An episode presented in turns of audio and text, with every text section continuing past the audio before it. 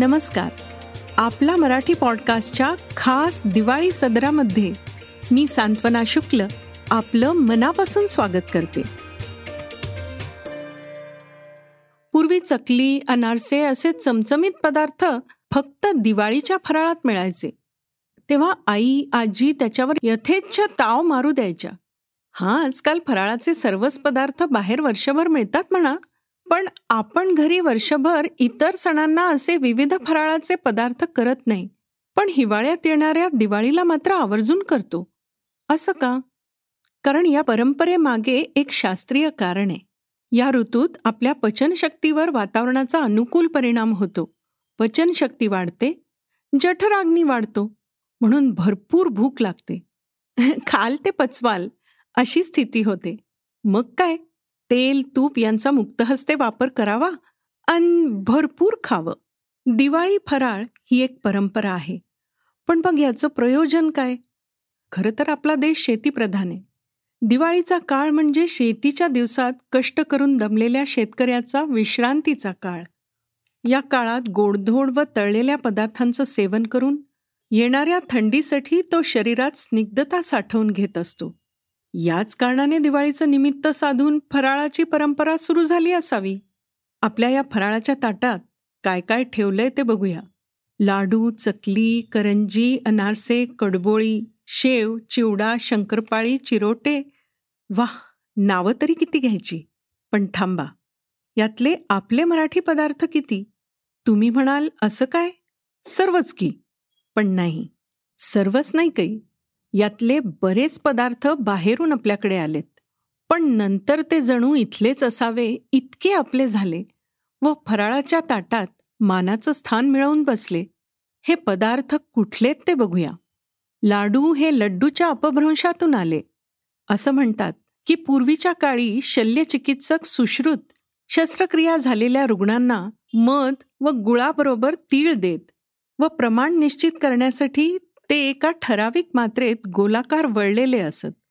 म्हणजे काय? की हा लाडूचा आकार आधी औषधात सोयीस्कर म्हणून वापरला जाईल. त्यानंतर या आकारात अन्य घटक जसे बेसन रवा यांचे लाडू वळले जाऊ लागले. पर्शियन आक्रमणानंतर यात सुकामेवा वाढला. तसंच बुंदी ही तर राजस्थानची. म्हणजे बुंदीचा लाडू तिथूनच आला असणार. आता तसंच अगदी आपला हक्काचा वाटावा असा पदार्थ. तुम्ही ओळखलंच असेल चकली. चकुली चक्री मुरुक्कू या नावाने ओळखली जाणारी चकली दक्षिण भारतातून आली. तामिळमध्ये मुरुक्कू म्हणजे वेटोळी. मुरुक्कूचं रूपांतर चक्रीत व नंतर चकलीत झालं. उपनिषद काळात सुद्धा चक्रिका अशा पदार्थाचा उल्लेख आहे? आता बघूया आपली आवडती शुभशकुनाशी जोडलेली व फराळात मानाचं स्थान मिळवलेली करंजी. करंजी ही प्राचीन काळी शशकुली या नावाने परिचित होती. हिचे मूळ उत्तर प्रदेशाचे पण नंतर उत्तर प्रदेश राजस्थान गुजरात असा प्रवास करत करत ती महाराष्ट्रात पोचली. तसंच प्रत्येक प्रांतात तिचं नावही बदललं. उत्तर प्रदेशाची गुजिया छत्तीसगडमध्ये कुसली बिहारमध्ये पुरुकिया तर गुजरातमध्ये घुगरा या नावाने ओळखली गेली. महाराष्ट्रात लक्ष्मीपूजनाला नैवेद्यात आवर्जून केला जाणारा अनारसा हा पण मूळचा बिहारचा बरं का.